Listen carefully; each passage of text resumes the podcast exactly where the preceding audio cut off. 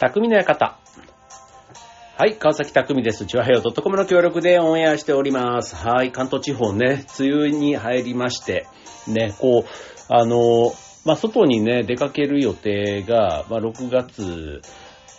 ね、まあ、あるっちゃあるけど、やっぱり天気が悪いかもしれない。特に2週間後とかになってくるとね、なかなかこう天気の予報もつきづらいけど、まあたまたまその日にね、タイミングが合えば、じゃあ晴れてたらこうしよう。ただ雨だったらみたいな、なんかどっちのパターンもね、ちょっと頭の片隅にこう置きながら、みたいなのがこの6月の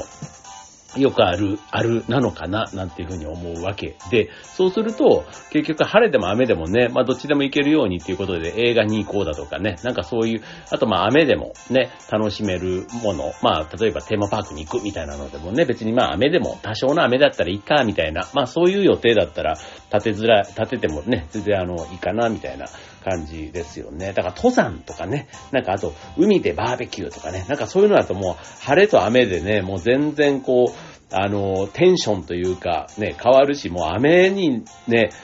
こう、小雨とかでもね、バーベキューとかってなんかちょっともうやる気が僕は失せてしまうので、もう、小雨、まあ、曇りはね、全然 OK じゃないですか。うん。で、あとね、まあ、カンカン照りもね、意外とね、しんどかったりしますけど、ただ雨と比べればね、当然ももちろんいいわけで、それよりなんか風がすげえ強いとかね、なんかそういうのでも意外と、ああいうバーベキューみたいな行事だとちょっと、んってなっちゃうかもしれませんね。はい。まあちょっとね、梅雨って、ね、なんとなく6月のイメージが強いですけど、今って結構7月の下旬ぐらいまでね、夏休みまでなんとなく梅雨みたいな感じもあったり、ね、しますし、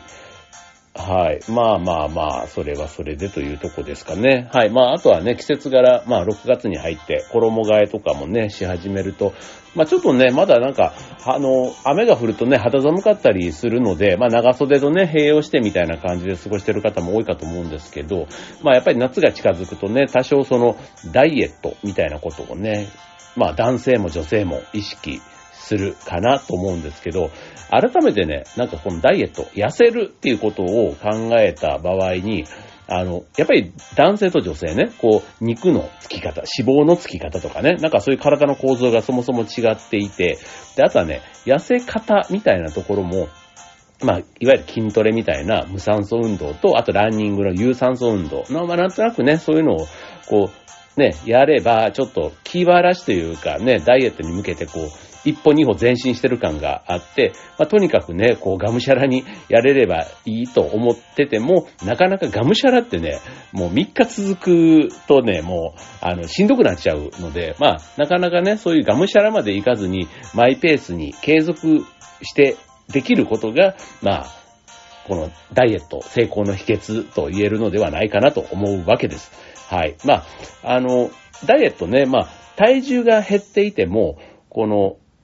ね、体重が減ってるイコール、まあ、成果が出てるっていう意味では一つ、ね、目安にはなるんですけど、見た目がね、あまり変わってないなっていう部署、あ、部署っていうか部位、ね、あの、顔は痩せたけど、なんか腹回りが変わんねえなとかね、なんかそういうのってあるじゃないですか。で、特にね、自分はそのウエスト周りをこうしたいのに、なんか痩せてくるのは痩せて欲しくないところみたいなね、なんかそういうのが意外とこう思い通り、ここを痩せさせる部分痩せみたいなね、なんかそういうのってこう難しかったりするから、そうするとね、エステみたいなものとかね、なんかああいうのってちゃんとね、揉み、ほぐしっていうのなんかね、あの腕とか二の腕とかね、なんかこう太もも、腹、ね、なんかあるじゃないですか。ね、だから今日は、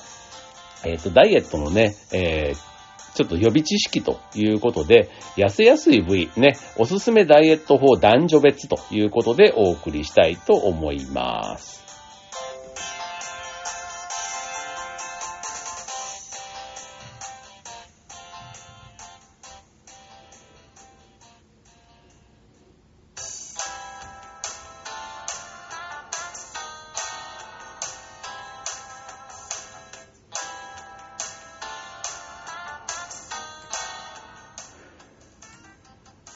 はい。ということで、えっ、と、今週の匠の館は、えっ、と、男女別ダイエット方法ということでね、はい、夏に向けて、ね、ちょっとあの、やれるとこからやっていきましょうという話ですけども、はい、まああのね、ダイエット。もう僕もね、そんなにこう、ダイエット、ダイエットっていうことを普段から意識してやりたいわけではないんですけど、一応ね、劇団とかで舞台に立つこともしていると、ね、多少ちょっとね、見た目のことはね、この年になっても気にはなるわけですよ。で、あとはね、まあ、スーツとか着ててもね、こう、ぽっこり肌、あ腹が、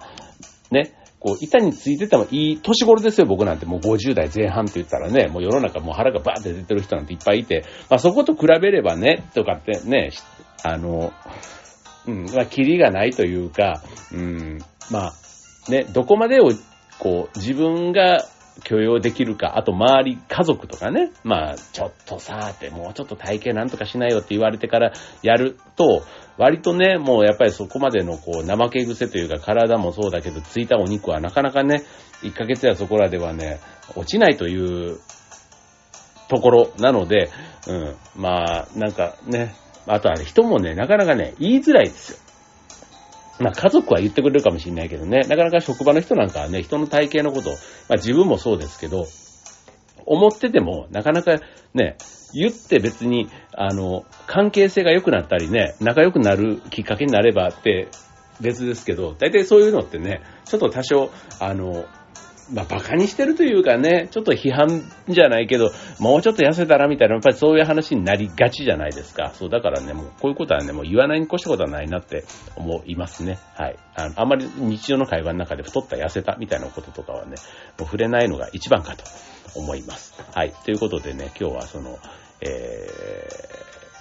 男女別のダイエットなんですけど、あの、まあ、思うように痩せない部位みたいなね。まあ、特にこれ女性が多いかななんかね、そう見える場所、ね。あの、薄着になって、まあ、二の腕がとかね。なんかそういうのってあるじゃないですか。で、実は人の体って痩せやすい部位と、あとね、順番に脂肪が、あまあ、いやいや、痩せやすい部位から順番に脂肪が落ちるという特徴があるので、まあ、なかなかね、こう、成果が見えないとという方は、この順番を間違えて脂肪を落とそうとしている可能性があるということで、えー、まあ、どの部分が痩せやすいとかね、あと痩せやすいダイエット方法ってどうなのみたいな、その痩せやすい部位と、まあ、男女の違い、おすすめのダイエット方法について今日はご紹介したいと思います。はい、まずあの脂肪の種類、ね、なんか脂肪の種類って言われれば、パッと出てくるのが、あの、内臓脂肪とかね、言われる、あの、いわゆる胃や腸のね、臓器の周りにつく脂肪ということでね、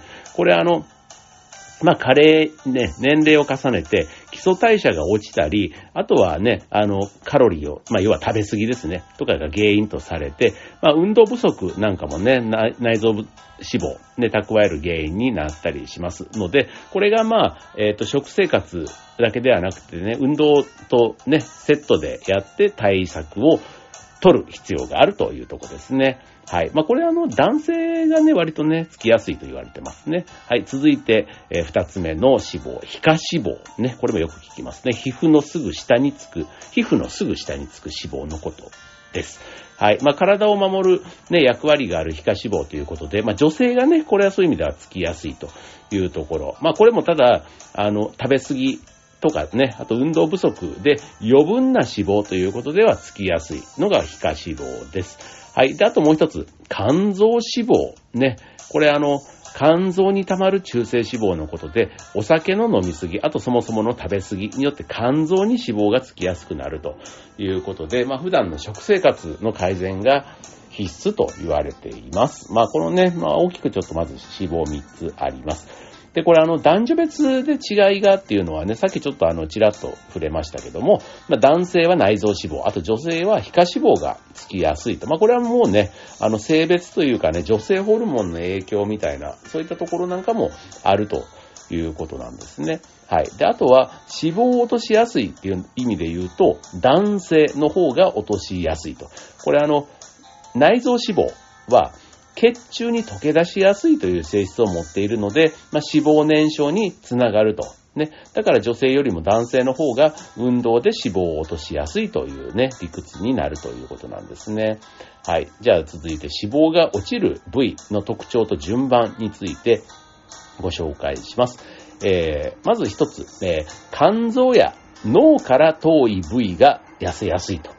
いうことなんですね。はい。肝臓や脳。うん。っていうと、えー脂肪は特に肝臓や脳から遠い部位が痩せられ、まあ、っていうことで、まあ、ダイエットの順番。そうすると、じゃあ、どこなのっていうと、うんと、一番落ちやすいところ。まず、えー、ふくらはぎ。次、二の腕、肩周り。そして、3番目は太もも。で、4番目がお腹。そして、5番目がお尻。ということでね。うん。なるほど。ね。ふくらはぎ。ね、顔とかどうなんだろうね。うん。顔。ね。脳からでも近いか。顔はね。脳と肝臓。ね。から、肝臓って体のね、まあ中心だから、胸とかね。そういうところはだから落ちづらいのかなうん。まあ、ふくらはぎとかね。まあ確かにあの足のね、先端に近いから、まあ遠いですよね。うん。でも二の腕、二の腕は肝臓からはなんとなくちょっと近いし、脳ともね、間に挟まれて近い気もしますけど、はい。はい。で、えっ、と、一つ一つ細かく見ていくと、えーふくらはぎ一番痩せやすい部位と呼ばれています。あ、呼ばれてるか言われているんですけど、あの、ただし、血流が悪いと水分が溜まりやすくて、むくみやすい部位でもあるので、まあ、ランニングやね、筋トレをして、ふくらはぎの血流を良くして、脂肪をつきにくくする対策をしっかりするのが良いということですね。はい。で、次、二の腕、肩周りについても、えっ、と、姿勢の悪さによる血行不良、あと筋力の低下で脂肪がつく原因になる。そういう、逆に言うと、動かしやすいっていう場所でもあるということですね。はい。続いて、えー、太もも。ね、太ももも実は痩せやすい部位の一つです。まあ、動、ね、歩くという行為で、まあ、使うからですけど、あの、ただ、日常生活でね、えー座り仕事が多かったり、あとそもそも動かない、ね、全く運動しない運動不足が重なると、太ももにも脂肪が溜まりやすくなるということですね。あの、テレワークなんていうことでね、もうここ何年もね、割と在宅が主流になったみたいな人はね、やっぱり歩く量、ね、距離が短くなっている。ってことは、結局太ももにね、を使う機会が少なくなってっていうことで、脂肪がつきやすくなりますので、まあ、スクワットなど定期的な運動を心がけると良いでしょうということですね。はい、続いて4番目。お腹周り。ね、これはね、今度もうここからは、えっと、痩せにくい方です。お腹からね。さっきあの、上からね、3つは比較的痩せやすい。ね。だからよく動く場所ってことですよね。ふくらはぎ、二の腕、太もも。今度はね、動、痩せにくい場所。ね。えー、お腹周りです。はい。まあ、食べ過ぎによるカロリーが溜まりやすく、あとね、お腹周り。ね、目で見てもね、腹出たねってね、よく言われるところです。これ意外とね、痩せてる方でもね、お腹だけポコッと出たりするとね、やっぱり体のバランスが悪いからすごく目立つんですよね。そう。だからあの、まあ、脂肪燃焼って意味ではね、なかなか痩せにくい部位だけに、しかも目立つ部位だけに、こうね、あの、ちょっと気になるとこですよね。まあ、運動と食生活で改善していくのが大事ということです。はい。それから最後、お尻。ね、これもね、特に脂肪燃焼させづらいということでね、まあ、お尻がシュッとしてる人、ね、普段の生活でね、やっぱり筋肉としてなかなか、あの、使う機会がない。まあ、歩くんですけどね、足は使ってもお尻を使うっていう風になると、やっぱり相当ね、こう、足を上げるとかね、こう、お尻を意識した運動って、こう、あるじゃないですか、四つん這いになってね、こう、片足をこう、水平に上げるとか、まあ、ああいった、ちょっと負荷をかけないと、あの、ついた脂肪もなかなか落とせないということで、ヒップラインを上げるトレーニングみたいなことをね、意識的にやっていく必要があるということですね。はい。じゃあ、えー痩せる順番を意識したダイエット方法ということで、まず運動についてです。はい、こちらはあの、えっと、まあ、痩せる順番ということで、うん。まあ、摂取カロリーより消費カロリーがまず上回る生活をしましょうというところですね。はい。まあ、効率よくダイエットしていくときに、その1日のやっぱり摂取カロリーということで、まあ、初めは軽いウォーキング、ランニングからスタートするだけでも全然いいと思うんですけど、まあ、そこに筋トレとかね、えー入れて、まあ、総カロリー、ね、筋トレして筋肉つけると基礎代謝がね、上がりますから、まあ、それでね、1日の消費カロリーを増やすなんていうところをまず考えるというところ。で、あと、運動の種類も無酸素運動と有酸素運動の、まあ、セット、ね、組み合わせで、まあ、なるべくね、長く、まあ、筋トレとかの無酸素運動、あと、ウォーキング、ジョギングみたいな、ね、比較的長い時間やれる有酸素運動を組み合わせてやると、まあ、ダイエット効果はアップしますということ。ね、だからあの、で、これ順番も実はあって、えっ、と、無酸素運動、筋トレの後に有酸素運動を行うと、脂肪を燃焼させるのに効率的ということで、走った後に筋トレではなくて、筋トレした後に走るというのが効果的というところですね。はい。僕もこれもね、3年ぐらい前に、あの、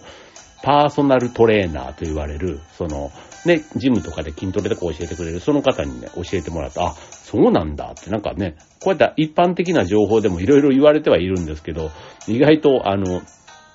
意識してそういう情報を取らないと、なんとなくただ闇雲に走って筋トレをして、よりは、ね、それをやるタイミング、順番みたいなところやるだけでも、同じ運動量でも効果が変わってくるっていう意味では大事ですよね。はい、続いて食事です。はい、食事もね、あの、痩せる順番を意識した食事ってね、よくあの、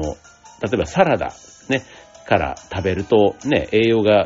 つきづらいとかね、なんかそんな風にも言ったりしますよね。でもすごい話ですよね。えー、食べることって栄養をつけるためにですけど、ね、食べ、もう今の、だから現代人は基本食べ過ぎというか、一食あたりのカロリーもきっと多いんでしょうね。だから僕最近ね、本当あの、休みの日とか3食食べないんですね。あの、あ、っていうか別に我慢してるとかじゃなくて、なんとなくこう朝起きるのもまあゆっくりっていうのもあるんですけど、朝昼兼用みたいな感じで11時ぐらいとかに食べて、で、その後、ね、普通のせ平日とかだと朝ね、8時前とかには朝食食べて、昼、お昼食べて、また夜ご飯ってなるじゃないですか。でも休みの日ぐらいは、ちょっと朝昼兼用で遅くして、あとね、昼夜兼用じゃないですけど、5時ぐらいとかに食べるようにしてんですよね。うん、そうするとね、5時ぐらいに、ね、やっぱりそれなりにこう、あの、6時間ぐらい経ってるからお腹も空くじゃないですか。で、まあ、ね、朝昼兼用と言いつつも昼を食べてないからまあお腹も空くし、あと夕方前なので、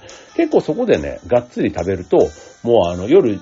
はもう、やっぱりね、あまりお腹空かないですよ。まあ、10時、11時とかになってくるとね、あの、ちょっとお腹も空いたりするんですけど、ちょうどそこでお風呂とか入ったりすると、もうなんかね、もう寝ていいかみたいな感じになって、結局1日2食で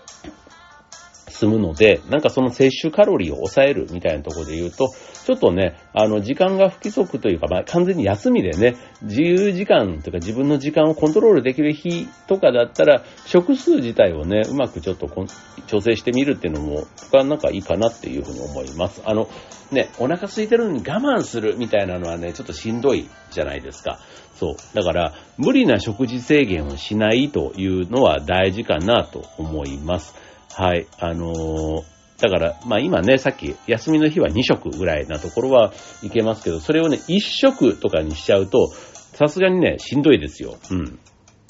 なかなかね、でもあの芸能人でね、よく1食でっていう人もいたりしますけど、うん、まあ習慣づけばね、もうそれでいけるんだ、だろうけど、まあただあとはね、空腹対策って意味ではなんかカロリーが低いね、なんかこんにゃくじゃないけど、ね、ああいったものをね、食べたりしてんのかなとかちょっと思ったりもしますけどね。はい。まあ、ただあの、ダイエット中ね、えっ、と、NG 食材とおすすめ食材みたいなものもね、まあ、いろいろあります。まあ、代表的なものはまず野菜はね、しっかり取ればいいし、あとは、えっと、タンパク質をね、あの植物性のタンパク質を取るって意味では、まあ、豆腐や納豆なんかも良いと言われています。で、あとは、うんと、脂質と糖質が少ない鶏のささみとかね、あの、まあ、タンパク質がね、多いみたいなところでもおすすめ食材としてよく紹介されていると思います。はい。まあ、あとはでも栄養バランスですね。うん。なんか痩せたけど、変な痩せ方しちゃうとね、やっぱりなんか健康的じゃないだから痩せるってね、別に目的が、痩せることが目的じゃなくてね、健康でいることかなと思いますので、まあ、栄養バランスみたいなところはね、あの、偏らないように、あの、したいなというところですかね。はい。で、続いて習慣です。はい。まあ、これもあの、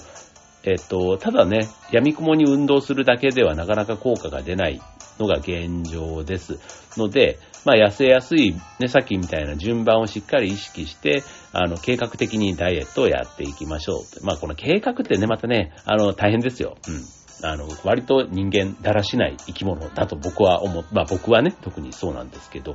そう、だから計画計画ってね、あの、まあ実行できた時はね、なんか達成感とかすごいいい効果ももちろんあるんですけど、ね、ちょっとあの計画倒れというか、計画に飲まれて、なんかこう、やる気を失せるみたいなことがないようにした方がいいかなと思うんですけど、はい。まあ、基礎代謝を上げる生活みたいなところをね、あの、習慣の中に取り入れたらいいんじゃないかなと思います。はい。まあ、脂肪をね、燃焼しやすい体を作っていくために、基礎代謝を上げると。まあ、適度な運動を習慣にする。あと、良質なタンパク質を摂取するとかね。まあ、ね、だからやっぱり基礎代謝を落とさない工夫っていうところが大事かなというとこです。はい。はい。で、あとは、ね、さっきちょっとエステって話もちらっとしましたけど、まあ、エステはね、あの、本当にこの部位を痩せたいみたいな、ね、あの、シックスパッドみたいな、あの、電気で刺激するみたいな、ああいうのもね、まあ一つエステにちょっと近いものかなと思うんですけど、まあ自分が気になる部位に直接アプローチするということで、あの、まあ、電気の刺激みたいな、まあ、要は楽して痩せるってね、なかなかね、あの、そんなうまい話はね、ないと思いつつ、うん。まあ、あとはね、エステ自体は、うん、なんかリラックス効果もあるから、まあ自分へのご褒美みたいなね、意味で、こう使ってみるなんていうのもあるし、まあ今ね、割とあの、サブスクみたいなね、こう使い放題みたいなものもね、中にはあるみたいですよ。うん。なんか1時間とか、ああいうなんか時間で決められてるんじゃなくて、うん。まあ安い値段で、まあマシンが好きなだけ使えるみたいな。ね。だからその値段がね、こう、エステで、こう、ハードルが高いっていうふうにね、思ってる方もたくさんいると思うので、なんかその辺はね、お手頃価格でチャレンジできるエステみたいなのがあるんだったら、ね、特にあの、痩せにくいって言われてる腹回りとかお尻回りとかね、気になる方は、ちょっとそういうところを調べてやってみるのもいいんじゃないかな、なんて思います。はい。まあね、男女ともに、さっきのね、脂肪のつく特徴みたいなところがあるわけですので、はい。まあちょっと今日の話参考に夏に向かってね、じわじわね、こう人がなかなかね、言ってくれないとこだから自分を奮い立たせてやってみる。いいんじゃないかなと思います。